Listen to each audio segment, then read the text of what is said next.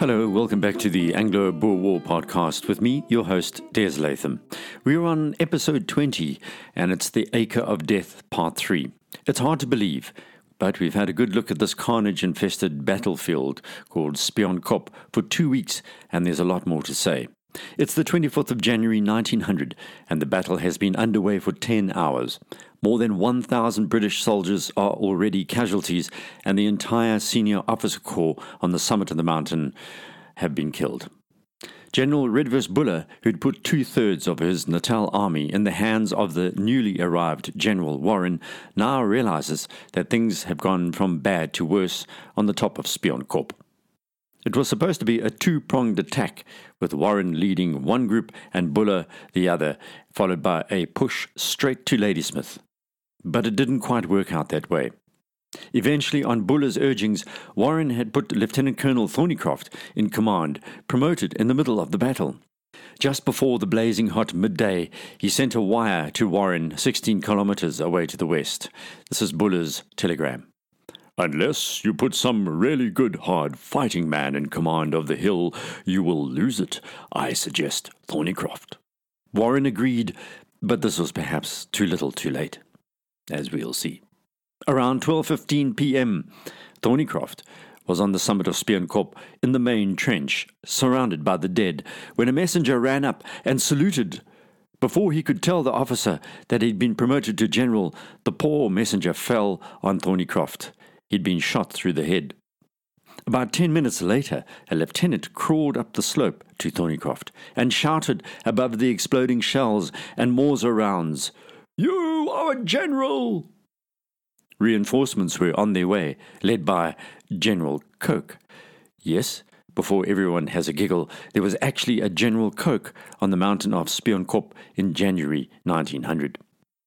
On the summit, the new General Thornycroft and his men had now been on the go for hours without food or water, and it was well over 35 degrees Celsius, a cloudless day, midsummer South Africa. They had watched hundreds of their friends die or were writhing in agony. They were alone on the summit of a wretched hill, and their morale flagged. The Boers were trying to take prisoners when some reinforcements arrived on the hill a company of Middlesex regiment with fixed bayonets were approaching, and Thornycroft yelled to them to charge. The Boers retreated with a few prisoners to their defensive line on the crest. In the next hour, between 1 and 2 p.m., Boer artillery raked the hill with fire once more, but British reinforcements continued to arrive, or small groups at least. It looked like the game was up for the few hundred Boers on the summit. Thornycroft wrote a message and gave it to Staff Officer Colonel Sandbach, who took it to Warren and it read, Hung on till last extremity with old force. Some of the Middlesex here now, and I hear Dorset's coming up, but force really inadequate to hold such a large perimeter. What reinforcements can you send to hold the hill tonight? We are badly in need of water, many killed and wounded. What was transpiring was the most critical battle for the British Empire in almost 90 years, and that was left, effectively, in the hands of a colonel, who was now a general.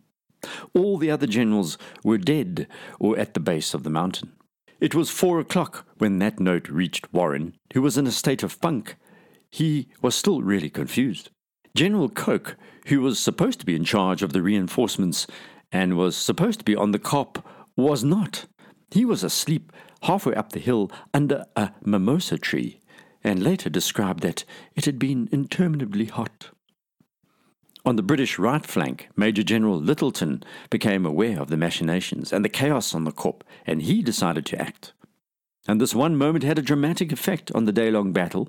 He moved his men to the eastern edge of Spionkop, which is marked by twin spindly peaks, which are around a kilometre from the main summit and the flat tabletop to the west.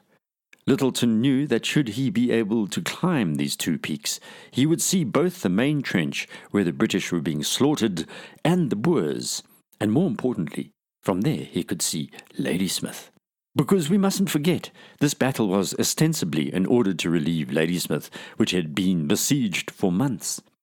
From these two peaks, Lyttelton knew he'd also command the Boer position of Aloe Knoll, where their pom pom, semi automatic cannon, and Krupps guns were placed, but also have a view of General Schalk Burger and the Carolina Commando, their tents beyond.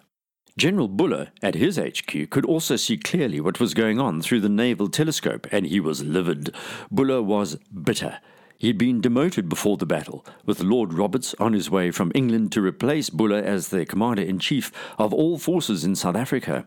Now his subordinate Warren had bungled what he thought would have been a bloody but successful encounter on the Kop. Buller was burning with resentment. Warren had put him in this situation by failing to attack early at Tabanyama all the way back on the 17th of January. Instead, he'd waited until the 23rd, and by then the Boers had moved their men and artillery into positions to defend. We've heard in previous podcasts how the British moved like a slow motion centipede. Buller's two pronged plan was in danger. Remember, he had moved a third of his men to Potgieters Drift, and was supposed to strike out from there after Warren had been successful at Trichardsdrift and then climbed the Kop. Meanwhile, General Warren was trying to extricate himself from this disaster. He asked Lyttelton to help, who was in command of some of the reinforcements. Lyttelton sent two infantry battalions and most of his mounted troops up to Spionkop Buller didn't know, and bizarrely, Lyttelton didn't actually tell Warren that's what he'd done. I've tried to make sense of these battles, and repeatedly we've seen how the British, their firm discipline, seem to break down in the midst of pressure. I'm sure there's an analysis somewhere of why, but just from these initial stories we've heard for these months, you have to ask who trained these leaders? They appeared in their well ironed uniforms and marched in perfectly straight lines, but when the shooting started, their well drilled leaders appeared to suffer from an inability to think laterally. Well, at this point in the battle, Lyttelton launched his diversionary attack. The 2nd Scottish Rifles climbed Spionkop to join Thornycroft's troops, while the 1st Rifle Brigade attacked straight up the Twin Peaks to the east of Spionkop. The roasting hot day came to a close, and Warren began to organize relief and supplies for the hard pressed infantry on the summit of Spionkop. Still under artillery fire, Thornycroft and his men, however, were at the end of their tether. Warren had sent Thornycroft no orders of any sort during the day, other than his appointment in command. And he now sent no message to inform Thornycroft that substantial reinforcements were on their way. We'll shift our gaze to Deneys Reitz, who was lying amongst the Boers on the top of Spion Kop, the 17 year old we've followed throughout the start of the conflict. He tells a truly odd story about one of the Boer soldiers. He was a German called von Brusewitz, who'd been dishonorably discharged from the German army a few years before after having an argument with a civilian at a cafe in Berlin and running the poor man through with his sword. Reitz describes him as arrogant, of the officer class, and von Brusewitz kept standing up to fire at the British lying nearby on the top of Spionkop. He was warned repeatedly to lie flat, but ignored these prognostications. Eventually, Reitz writes, After he had tempted Providence several times, the inevitable happened. I saw him rise once more and, lighting a cigarette, puff away careless of the flying bullets until we heard a thud and he fell dead within a few feet of me, shot through the head. And once more, our curious South African history leaves a footnote. Van Brusewitz's black staff member somehow had heard about the shooting, and shortly afterwards appeared amongst the Boers at the summit of Spionkop. He moved from rock to rock looking for Van Bruselitz, but suddenly he too was shot dead. These bitter moments where the shades of grey in our narrative are hard to comprehend, but give credence to the lie both the Boers and British told about their black fellow comrades, who perished alongside both armies. That invisible fact has been overturned in recent times, but it took a long while before white South Africans were willing to discuss the fact that black South Africans were not just digging trenches and driving ox wagons in this war.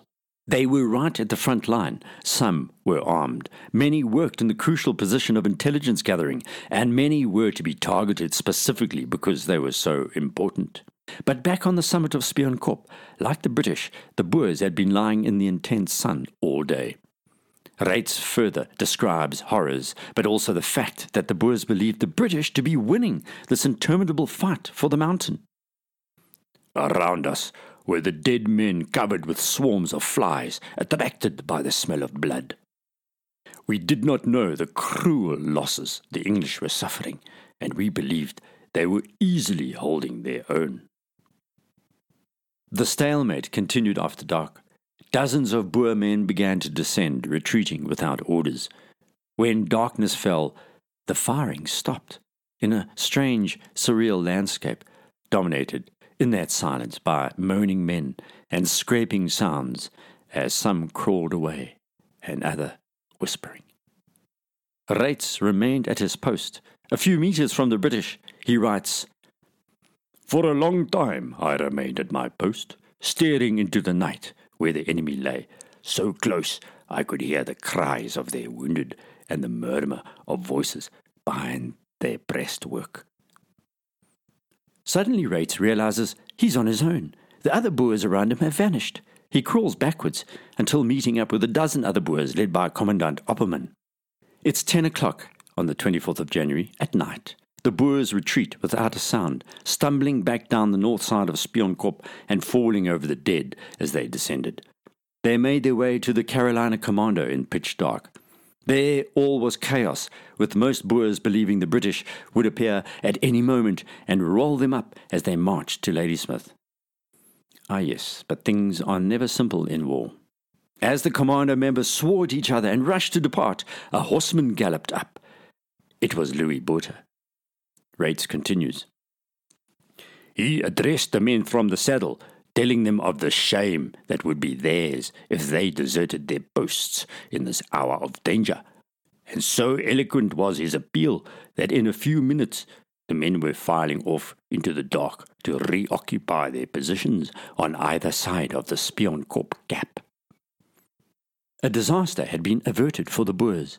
As dawn broke, they looked up to a wondrous sight. Two of their own men were waving their hats on the summit. What had happened? Where were the British? This is what transpired after dark, as Thomas Pakenham explains in his dry way. There was only one man who could snatch defeat from the jaws of victory, and that was General Warren. Napoleon said that the best generals are those who make the fewest mistakes, and we can view war also as a contest of blunders. On a battlefield the size of a large theatre, two armies were separated by a gap across which you could have thrown a biscuit. Warren, back at his HQ at Three Tree Hill, slowed down still further. You remember how we described in the two previous podcasts how Warren had ambled up to the mountain, taking a week where he should have taken a few hours to get things done. Well, it was now close to 9 p.m., so we're going to go back to have a look at what General Warren was doing, and he had still not decided to send basics required up to the hill to Thornycroft. Not only that, but he had ordered Colonel Coke, you remember the man who slept under a mimosa tree, back to HQ, leaving Thornycroft alone once more on the summit with a few hundred survivors. No water, no spare ammunition, no fresh troops, no large guns, no medicines, no stretchers had been sent, and it had been dark now for five hours. Then we need to revisit another strange twist in the story. Winston Churchill, Morning Post war correspondent, then, at 10 at night, volunteered to take a note to Thornycroft and tell him that a unit of artillery and 1,400 men were on their way. While that was Churchill's second visit up the macabre hill, this time he saw less, but was more unnerved. And it's at this moment that both Churchill and the other famous leader Mahatma Gandhi passed each other on the slopes of Spionkop. Gandhi, as we heard in earlier podcasts, had formed the Indian Medical Corps, which had been sent to the Natal front in December. He'd helped the wounded at the Battle of Colenso, but this time the Medical Corps were even more crucial. It was this night, as Churchill hurried up the hill, that he literally passed Gandhi carrying a stretcher. While they did not know each other at this time, in later letters and descriptions it became apparent that this was indeed the truth. Two leaders who were fated and they never met face to face, of course, had passed each other in the middle of a battle, in the middle of the dark night, in the middle of Africa. Churchill found Thornycroft sitting on the ground on the summit, surrounded by the remainder of a number of units the Dorsets, three Lancashire battalions, the Imperial Light Infantry, the Middlesex, the Scottish Rifles. They had ceased to exist as regiments and were bundled together, clustered around junior officers and NCOs. Thornycroft by now had what we'd call post traumatic stress disorder. He was in shock. He'd been forced to remain on the hill for 12 hours and had been fighting for 16 hours. And so Thornycroft then told Churchill, Better six good battalions safely down the hill than a bloody mop up in the morning. Thornycroft spoke to the remaining officers. Two agreed to retreat, but one, Lieutenant Colonel Hill of the Middlesex, did not. And furthermore, in some bizarre debate at the top of a mountain in the middle of the night, he began to argue with Thornycroft on the matter of rank. Hill didn't apparently know that Thornycroft had been promoted to general. No one listened to Hill, and so began the shameful British retreat, leaving their dead and wounded on the summit of Spionkop. As these 1700 men slowly descended, they walked into Captain Phillips, Coke's staff officer, who tried to halt the retreat. He failed, and he also failed to get a message to General Warren quickly enough about what was going on. Thornycroft asked Churchill what he should do, and Churchill told him to do what he thought best. Near the foot of Spionkop, Thornycroft and his ragged army ran into the reinforcements on their way up. Colonel Sim, who was in command of these 1,400 men, handed Thornycroft a note from General Warren, written earlier, urging him to hold the hill at all costs, but it was too late. I have done all I can, said Thornycroft, and I am not going back. So the reinforcements turned around and joined the retreat. At around midnight, the moon rose on the summit to reveal 243 British dead. 70 had been shot through the right side of their heads in the first Boer fusillade as they fired along the length of the shallow trench. Bodies were piled three deep, a ghastly and ghostly sight described by those who saw it. Down at the bottom of the hill, General Warren was awoken at 2 a.m. when Thornycroft arrived. Buller was also awoken at his HQ around the same time when he received a telegraph. Buller immediately blamed Warren, while recognizing the extraordinary courage displayed by Thornycroft. Back on the summit, Boer General Louis Botha bumped into the British medical orderlies, including Gandhi. He exchanged condolences with the medical teams and then allowed the British dead to be buried in their hopelessly shallow trench, which was now their grave. All the next day and the day after, Ox wagons, stretcher bearers, and horse and carriages carried the wounded back to the British main medical tents at Fort Ellis. The British retreated back south across the Tugela, which was still flooding. At least no one died there. But as the last wagon crossed, the Boers fired one more shell for old time's sake. The British had lost 1,500 men killed, wounded, or captured, and the Boers 335. The British were also back where they started 10 days earlier. Mahatma Gandhi had been kept busy. There's an amazing description of him on the day after the battle by one of his orderlies. Gandhi was one of the two stretcher bearers who had carried the mortally wounded General Woodgate back down the hill. Remember the general? He was in charge of the entire attack and had been wounded in the first few minutes. Gandhi and his volunteers marched 50 kilometers carrying badly wounded soldiers and officers. That's how far it was from the battlefield to the base hospital because the ambulances could not traverse the rocky terrain. Their march began at 8 o'clock in the morning for prompt arrival at the base hospital by 5 o'clock in the afternoon. Along the way, the volunteers tended the open wounds, redressed bandages, and administered medicines. There's an account of Gandhi's bearing during the Battle of Spionkop. Vera Stent described the work in the Illustrated Star of Johannesburg, July 1911, as follows My first meeting with Mr. M. Gandhi was under strange circumstances. It was on the road from Spionkop after the fateful retirement of the British troops in January 1900. The previous afternoon, I saw the Indian mule train moved up the slopes of the Kop, carrying water to the distressed soldiers who had lain powerless on the plateau. The mules carried the water in immense bags, one on each side, led by the Indians at their heads. The galling rifle fire, which heralded their arrival at the top, did not deter the strange looking cavalcade, which moved slowly forward, and as an Indian fell, another quietly stepped forward to fill the vacant place. Churchill and Gandhi were to hate each other later, as Gandhi fought for Indian independence, but right now they were allies. And Churchill wrote, It was on such occasions the Indians proved their fortitude, and the one with the greatest fortitude was the subject of the sketch of Mr. Gandhi. After a night's work which had shattered men with much bigger frames, I came across Gandhi in the early morning sitting by the roadside, eating a regulation army biscuit. Every man in Buller's force was dull and depressed, and damnation was heartily invoked on everything. But Gandhi was stoical in his bearing, cheerful and confident in his conversation, and had a kindly eye. He did one good. I saw the man and his small undisciplined corps on many a field during the Natal campaign. When succor was to be rendered, they were there. Not long after the Battle of Spionkop, the Indian Ambulance Corps was dissolved. Gandhi and 37 volunteers were recipients of the War Medal that bore the Queen's portrait on one side and a helmeted Britannia on the other. Summoned to her aid the men of South Africa, it read. Gandhi also received the Kaiser E. Hind Gold Medal for his humanitarian work in South Africa and the Zulu War Medal for his renewed ambulatory services in 1906. He would later return these medals as a demonstration that he could, as he said, retain neither respect nor affection for such a government that continued to act in an unscrupulous, immoral, and unjust manner towards their Indian subjects. So, the Spionkop desperate battle has ended. There are more to follow. However, Spionkop was etched into a generation of British and South Africans, the memory of it, and would forever represent the folly of failure to understand warfare.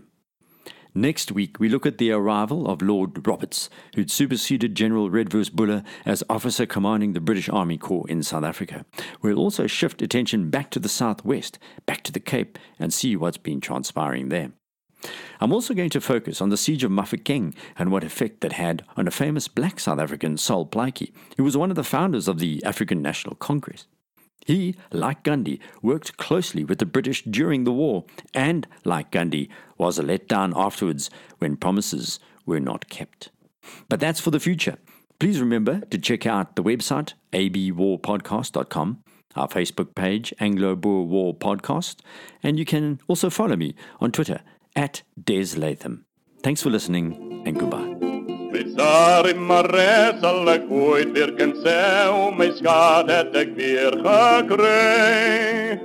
Sonder gedal langs die val het sy vir oorlogsdag gebly. O bring my terug na die ou Transvaal, daar waar my